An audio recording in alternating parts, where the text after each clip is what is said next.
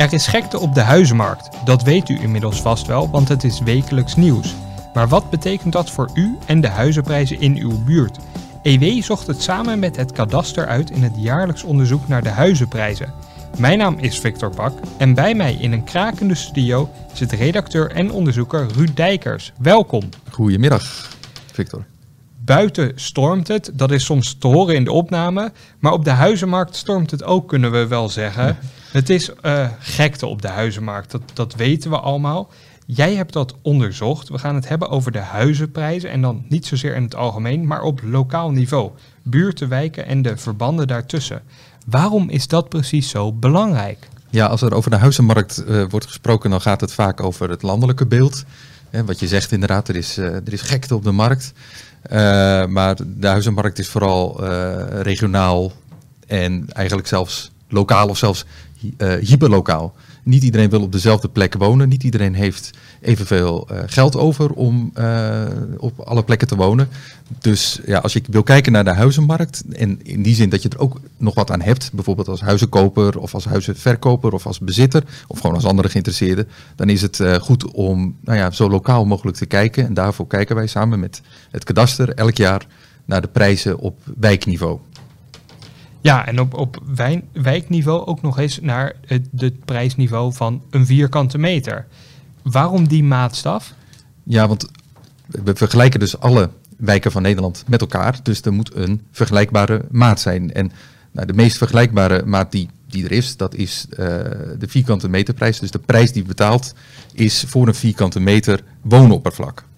Alles over die prijzen is te vinden op ewmagazine.nl forward slash huizenprijzen en in de EW van 8 mei. Hoe zijn jullie te werk gegaan om, om al die gegevens te verzamelen? Ja, nou zoals gezegd kijken we dus naar vierkante meterprijzen uh, voor het woonoppervlak. Uh, en het kadaster heeft beschikking over die gegevens, want die registreert natuurlijk alle uh, woonakten die uh, getekend zijn. En die heeft dus ook echt zicht op wat er daadwerkelijk is betaald voor een, voor een huis. Er is dus niet gekeken naar de vraagprijs. dat is informatie die, die, die makelaars vaak goed kunnen verzamelen. Er wordt gekeken naar wat daadwerkelijk betaald is voor een vierkante meter. En daarbij is woonoppervlak dus heel belangrijk. Dat, dat bundelt dat. Jou, hou je dan ook rekening of daar een tuin bij zit of niet, naar die, die prijzen per vierkante meter? Ja, nou dat is een goede vraag. Uh, want omdat je kijkt naar woonoppervlak, uh, houd je dus geen rekening mee met de oppervlakte van het perceel waarop een huis staat. Dus hoe groot is de tuin? En voor heel veel mensen is dat natuurlijk toch wel een belangrijk punt. En dat zeg ik met nadruk voor heel veel mensen, want niet voor iedereen. Wij zeggen dat de, de tuin is één van de vele factoren uh, nou ja, die de waarde voor van een huis kan vergroten. Maar ja, dat kunnen bijvoorbeeld ook uh, leuke kroegen of restaurants in de buurt zijn. Of de nabijheid van een school is ook zoiets. de bereikbaarheid van je werkplek. Dus de tuin is een van de factoren die de woonaantrekkelijkheid bepalen in dat rijtje. En nou ja, dat kun je ook nagaan. Oldambt Noord, dat is, zoals nu blijkt uit ons onderzoek, uh, het wijk in Oost-Groningen, die, uh, waar de huizen het goedkoop zijn. Oftewel, daar krijg je het meeste oppervlakte huis voor je euro. maar de tuinen zijn daar best wel groot. Als je kijkt naar duurste, de duurste wijken van Nederland, die zijn allemaal nog steeds in Amsterdam. Daar komen we zo misschien nog wel even op. Daar zijn wijken waar gemiddeld minder dan twee meter oppervlakte aan tuinen zijn. En dat is niet meer dan een postzegeltje waar je je vuilnisbak op kan zetten. En toch hebben de mensen duizenden euro's meer per vierkante meter voor over. Dus tuinoppervlak is inderdaad een belangrijk punt. Maar als je een goede, eerlijke vergelijking wil maken van de huizenprijzen, laat je dat buiten beschouwing. Daarbij wil ik wel zeggen dat online uh, voor alle wijken het tuinoppervlak wel op te zoeken is. Dat is online te vinden op ewmagazine.nl forward slash huizenprijzen. Die prijs per vierkante meter, maakt dat nog uit hoe groot een huis is? Wat doet dat met de vierkante meterprijs? Wordt, wordt die hoger naarmate een huis ook groter is of valt dat mee? Nou, dat is precies een vraag die we dit jaar ook uh, wat, wat nauwkeuriger naar gekeken hebben. Uh, dus maakt het uit, want we als we kijken naar vierkante meterprijzen, corrigeren we juist voor dat oppervlakte. Simpel gezegd, om die vierkante meterprijs te berekenen, bekijken we het oppervlakte van een huis en die delen we door het bedrag dat ervoor betaald is. Nou, dan heb je een vierkante meterprijs. Um, maar goed, dan is de vraag, maakt het uit of je bijvoorbeeld een huis hebt van, nou, ik zeg 100 vierkante meter uh, en die wil je verkopen, uh, maakt het dan uit als je daar 6 vierkante meter uh, bijbouwt? Bijvoorbeeld een serre eraan vastplakken, of een bijkeuken, of een dakkapel. Het kan best wel een interessante gedachte zijn van, nou ja, dakkapel erop, krijg ik er 5 vierkante meter bij. dat levert extra op. Nou, daar hebben we naar gekeken met het kadaster. En wat blijkt, dat kan inderdaad uitmaken, maar alleen bij kleine huizen. Dus hoe kleiner het huis, we zeggen een appartement van 50 vierkante meter. Als je daar één vierkante meter bij weet te bouwen, of daaraan vast weet te plakken, dan levert dat 5000 euro extra op per vierkante meter. Dus stel dat het je lukt om een bijkeuken van, nou, wat zullen we zeggen, 6 vierkante meter erbij te plakken, dan kan dat dus 30.000 euro extra opleveren. Nou, dat is best wel een interessante investering. Maar vanaf die 50 vierkante meter gaat de lijn heel snel omlaag. En dan maakt het op een gegeven moment eigenlijk niet meer uit uh, of je er vijf of zes of tien vierkante meter aan vastplakt. En vooral niet in verhouding tot de investering die je daarvoor moet doen. Dus het maakt uit, maar dan vooral voor de kleine huizen. Dat is een van de facetten die nieuw is dit jaar in het onderzoek. Wat viel jou verder nou het meest op dit jaar? Nou, ten eerste is dat uh, waar de lijst natuurlijk om draait. Ik zeg ook lijst, want het, het zijn vooral kaarten waar je uh, gegevens bij kunt, uh, kunt opzoeken. Maar ja, al die cijfers zijn natuurlijk ook onder elkaar te zetten. En dan heb je een bovenkant en een onderkant. En het is natuurlijk altijd heel spannend om te kijken, wat is nu de duurste wijk van Nederland? En wat is de laagste prijs die betaald is voor een vierkante meter en waar is dat in Nederland? Nou, ik heb net al gezegd, Oldambt Noord, dat is de goedkoopste wijk. Daar krijg je voor 980 euro per vierkante meter nog een huis. Dat betekent dat daar nog huizen te koop zijn voor onder de ton. Nou, ik heb op Funda gekeken, het klopt. Uh, maar de duurste huizen, dus de bovenkant van de lijst, 60 van de duurste wijken van Nederland, die zijn nog allemaal gewoon in Amsterdam. Dan kan je zeggen, uh, is dat dan zo opvallend? Want dat was voorgaande jaren ook zo. Nou, enerzijds ja, want er is veel gesproken het afgelopen jaar dat er een uh, exodus zou zijn vanuit uh, Amsterdam de regio in, om het nou ja, oneerbiedig te zeggen. En dat de prijzen daar enorm zouden dalen. Maar 60 van de duurste wijken zijn dus nog gewoon allemaal nog in Amsterdam. Dus dat valt me op. Maar wat me daarbij wel opvalt, is dat de duurste wijk in Amsterdam en dat is Willemspark. Dat is uh, tegen het Vondelpark aan. Het prachtig gelegen, een mooie 100 jaar oude uh, villa-park. dat de prijzen zijn daar nu nog geen 9000 euro. Terwijl vorig jaar verwacht werd dat de 10.000 euro per vierkante meter in de duurste wijk dit jaar gehaald zou worden. En dat is niet gebeurd. Dus de 10.000 euro grens is dit jaar niet overschreden. En dat vond ik toch wel een heel bijzonder en opvallend punt. En waarom is die vermoedelijk niet overschreden? Nou ja, dan kun je nagaan van is er inderdaad dan misschien toch een plafond, al dan niet tijdelijk, in Amsterdam bereikt? Uh, is 10.000 euro dan misschien dan toch uh, te gortig voor mensen om uh, ergens voor ja, te betalen? Het kan natuurlijk ook een tijdelijk effect zijn. maar goed, als je kijkt naar alle andere wijken in Nederland, het algemene beeld en gemiddeld, zijn de prijzen toch nog flink toegenomen het afgelopen jaar. Want dat is natuurlijk ook een van onze bevindingen. De prijzen zijn in het afgelopen jaar, ondanks corona, gewoon gestegen. Met 400 euro per vierkante meter. Over tijdelijke ontwikkelingen. Corona is dat in principe natuurlijk. Kun je uit de cijfers halen wat de invloed van het coronavirus is geweest op die, die huizenprijs per vierkante meter? Nou, dat is uh, lastig, uh, omdat je dus nog steeds de prijzen ziet stijgen. Uh, een vierkante meter kost in 2020 gemiddeld 2884 euro. 400 euro dus meer dan in het jaar ervoor. Is gewoon gestegen. Als je kijkt naar de totale huizenprijzen, dus even die vierkante meters loslaat en je kijkt naar wat is er betaald voor een, voor een huis, dan zie je een uh, in het eerste kwartaal van dit jaar, want tot zover kunnen we uh, de gegevens in kaart brengen, is er een, uh, een, flinke stijging nog weer extra geweest. Dat zal ongetwijfeld te maken hebben met een verhoging van de overdrachtsbelasting voor beleggers. Nou, die hebben aan het einde van het afgelopen jaar nog even snel een, een huis gekocht. Maar tegelijkertijd een afschaffing van die overdrachtsbelasting voor de starters per 1 januari van dit jaar. En de, de, dat betekent dus dat je zowel aan de bovenkant als aan de onderkant van de markt zie je nu een, in het, eerste kwartaal, kwartaal een flinke stijging. Wat mij opvalt in de lijst wonen in binnensteden is gewoon heel duur. In de, in de lijst met dure wijken staan volgens mij veel binnensteden. Je noemde al het Willemspark in, in Amsterdam. Hoe rijmt dat met het idee dat door de coronacrisis mensen wat ruimer wilden wonen? Is dat terug te zien? Nou ja, dat is dus maar, dat is, dat is maar de vraag of, uh, of dat echt zo is. Het kan zomaar zijn dat inderdaad heel veel mensen uh, nu denken van, nou ja, de stad, uh, ja, wat heb je eraan als je nergens gebruik van kan maken? Maar ja, overal zijn de, de, de prijzen eh, gestegen en nog steeds torenhoog in de steden ook.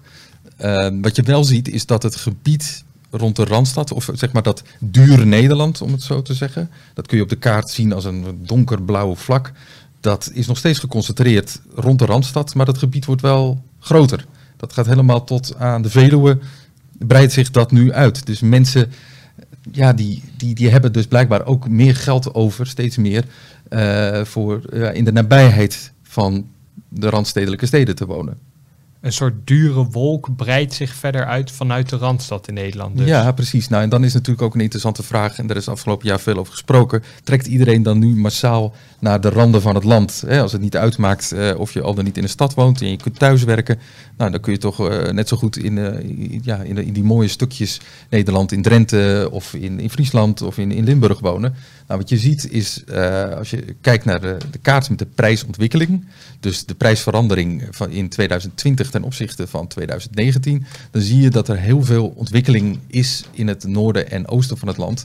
En ook als je kijkt naar de dynamiek, en dat is het percentage verkochte huizen op de totale voorraad, dan zie je dat bijvoorbeeld ook in Zeeland uh, naar verhouding veel verkocht is. Dus daar is wel veel beweging en dat vertaalt zich ook wel in hogere prijzen. Maar om nu te zeggen dat dat door corona gaat en of daar een correlatie tussen bestaat, dat, dat, dat kun je niet op basis van deze cijfers zeggen. Waar ook veel beweging is, is de aandacht voor het nieuwbouwen. Want we hebben huizen nodig in Nederland. Er is een groot tekort aan huizen. Er wordt veel bijgebouwd, tenminste het wordt getracht. Het is het doel van het kabinet. Maar stel nou, er wordt een nieuwe wijk bij jouw stad gebouwd of in, naast jouw huidige wijk. Wat voor effect heeft dat op de, op de prijzen?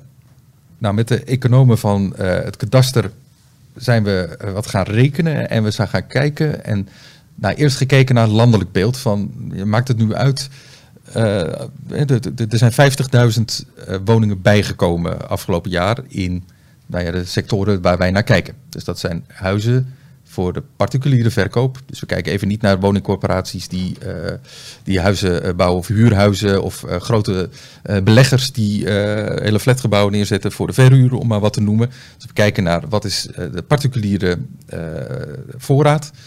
Dan zie je dus dat dat landelijk totaal geen effect heeft, want de prijzen zijn gewoon gestegen. Hè? Dus je zou economisch kunnen denken, de voorraad is toegenomen, dus het aanbod uh, is, is, is, ook toegenomen. Dus dan zullen de prijzen wel iets, uh, iets afnemen. Hè? Dat is een beetje de simpele marktgedachte. Nou, op landelijk gebied is, het, is, is dat nog zo'n druppel op de gloeiende praat wat erbij gekomen is. Dat dat uh, totaal geen effect heeft. Maar ook hier geldt, het is een regionale of lokale markt. Dus we zijn even wat dieper en dichterbij gaan kijken. Dus wat maakt het nu uit als er een woonwijk bij een dorp wordt geplaatst? Of bij een bepaalde uh, wijk of uh, in een gemeente? Uh, heeft dat dan invloed op de huizenprijzen daar? Nou, en dat, dat is een, een verrassend resultaat. nee, nog steeds ook niet. Het heeft hier en daar een klein effect. Daar zijn de, de prijzen eerder toegenomen dan afgenomen. Dus uh, neem bijvoorbeeld Stadskanaal. Uh, dat is een gemeente en de gemeente Huizen. Daar zijn huizen bijgekomen en daar zijn de prijzen iets toegenomen. Maar het, het effect is niet, om het wetenschappelijk te zeggen, niet significant. Er is bijna geen verband tussen die prijzen en de toename van het aantal huizen. Maar het is dus voor huizenbezitters ook geen slecht nieuws als er een wijk naast gelegen wordt gebouwd. Nou ja, het kan zelfs uh, positief zijn. Uh, ik, ben in Harderwijk wezen kijken. daar is een grote wijk bijgebouwd aan het water. Waterfront heet dat. Ik heb met mijn neus bovenop een, een huis staan kijken. Uh, en zitten voelen aan de stenen van is dit nu een oud huis of is dit een nieuw huis? Dus kunstig gedaan, moet ik zeggen. Maar het effect op de huizenmarkt, en er is flink bijgebouwd hoor, Waterfront heet die wijk, uh, tegenover het Dolfinarium, waar iedereen het natuurlijk wel verkent. maar de prijzen zijn daar niet gedaald, zijn er ook niet gestegen. Het heft elkaar een beetje op. Maar een makelaar die ik sprak, die zegt ook van ja, heel veel mensen die zijn bezig kijken vanuit de Randstad, want daar komen ze nu vandaan naar Harderwijk om een huis te zoeken. En mensen die met hun zeilboot uh, snel de randmeren op willen, uh, bij Flevoland daar, uh, die zijn daar een huis bezig kijken. Nou, die vissen naast het net, want er is dan toch ook weer niet zoveel bijgebouwd dat je aan alle vragen kan voldoen. Maar ja, die zijn wel even een dagje naar uh, Harderwijk en zien van, nou, dat centrum is toch eigenlijk best wel aardig. En die denken van, nou ja, dan misschien niet in de nieuwbouwwijk, dan kopen we toch daar in, in het centrum een mooi huis. We hebben het net al gehad over die heel hoge vierkante meterprijzen in de binnensteden. Zien we daar nog verder effect van? Soortgelijk als bijvoorbeeld in Harderwijk, dat mensen dan maar even aan de rand gaan kijken? Ja, dat, dat, dat, heet het, uh, dat wordt het, rimpel-effect genoemd. Mensen gaan steeds verder kijken. Uh, als het ergens onbetaalbaar is geworden of er is geen aanbod, ja, dan gaan ze steeds een stukje verder kijken. Nou ja, tot, tot, aan de Veluwe aan toe. Maar ook binnensteden zie je dat. Dus uh, binnen de, uh, de stadsgrenzen. Want uh, de binnensteden die zijn nu, nou, die hebben in ieder geval voorlopig een, een, piek wel bereikt. Dus daar is weinig prijsstijging meer. Dus de prijzen zijn daar hoog. En ook ten opzichte van alle andere wijken in Nederland. maar de prijsontwikkeling die staat daar nagenoeg stil.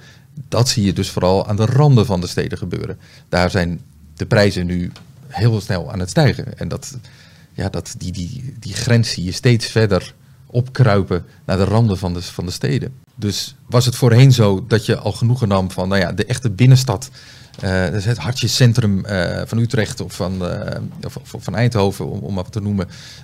nou ja, dat is nu niet meer mogelijk. Nou, dan ga ik er net eventjes daarnaast zitten, dat ik nog wel op loopafstand van de voorzieningen die daar zijn kan lopen.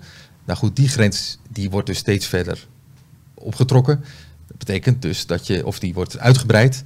Dat betekent dus dat je nu uh, eerst de, de, de, de, de fietsafstand was toen een redelijk alternatief. Nu is het uh, nou een volledige metrolijn. Uh, nemen mensen dan genoeg van dat ze zeggen: Ik woon in Amsterdam. Maar eigenlijk wonen ze ja, kun je dat nog Amsterdam noemen? Ja, formeel. Maar ze wonen net zo dicht tegen Utrecht aan qua reisafstand wat als van het centrum van Amsterdam. De huizenmarkt wordt dus aan alle kanten opgerekt. Die wordt opgerekt en dan is het interessant om te kijken van, uh, nou ja, waar is nog wat mogelijk? Hè? En hoe, hoe kun je dan naar die kaarten kijken, uh, ook zelf? En hoe kun je kijken van, nou ja, wat, wat zijn interessante wijken waar je misschien toch nog wat kan kopen? Nou, dat hebben we een paar jaar geleden de Parelindex genoemd. Uh, hebben we gekeken naar waar zijn de huizen nog relatief goedkoop. Dus onder het gemiddelde. En dan kan je ook nog kijken van, nou ja, en van die prijzen die onder het gemiddelde liggen, wat zijn dan ook uh, goedkope? In combinatie met waar stijgen de prijzen snel. Dus dat zijn blijkbaar die, uh, wat, wat wel eens uh, gentrificatie genoemd wordt, de gentrificerende wijken. Dat zijn de wijken die dus opkomend zijn. Nou, er zijn in het verleden heel wat voorbeelden van te noemen, tot aan nou ja, bekende wijken in Eindhoven. Ik, ik, ik, ik noem Strijp S. Uh, denk aan uh, wijken rond het centrum van, van, van Utrecht, die uh, nou ja, een jaar of twintig geleden misschien nog spotgoedkoop waren, maar waar een enorme stijging heeft plaatsgevonden. En nu zijn ze, wordt daar veel betaald voor een huis. Nou, dat, ehm, dat is een manier om naar die cijfers te kijken. En, maar ja, wat zien we nu? En dat is een soort bijvangst in de analyse. Is dat de wijken die eruit voorkomen, zijn inderdaad wijken waar de prijzen nog laag zijn. soms zo laag dat dat, uh, zelfs als de, de prijsstijging daar wel meevalt, dat ze nog opvallen. Maar de, dat zijn wijken waar de, prijzen laag zijn en ontwikkeling hoog. Maar dat zijn ook wijken die niet alleen interessant zijn bijvoorbeeld voor starters, maar bijvoorbeeld ook voor kleine particuliere beleggers. Dus stel je voor dat je een huis verkoopt en je, hebt, uh, en je gaat uh, samenwonen of je gaat kleiner wonen en je hebt overwaarde van je huis eh, dan is het interessant, of kan het interessant zijn, om daarvoor een klein appartement aan de randen van zo'n stad te kopen en die te verhuren. En dat is iets wat nu veel gebeurt. En nou ja, die starters die misschien iets zoeken aan die randen van, van die steden, die hebben toch ook wel die particuliere beleggers tegenover zich eh, eh, tijdens de open dagen en tijdens de biedingen. Al die parelwijken staan vermeld in de EW van deze week. Koop die vooral of kijk op ewmagazine.nl slash huizenprijzen. Hartelijk dank voor het luisteren naar deze eenmalige podcast. En vergeet niet snel naar de website te gaan.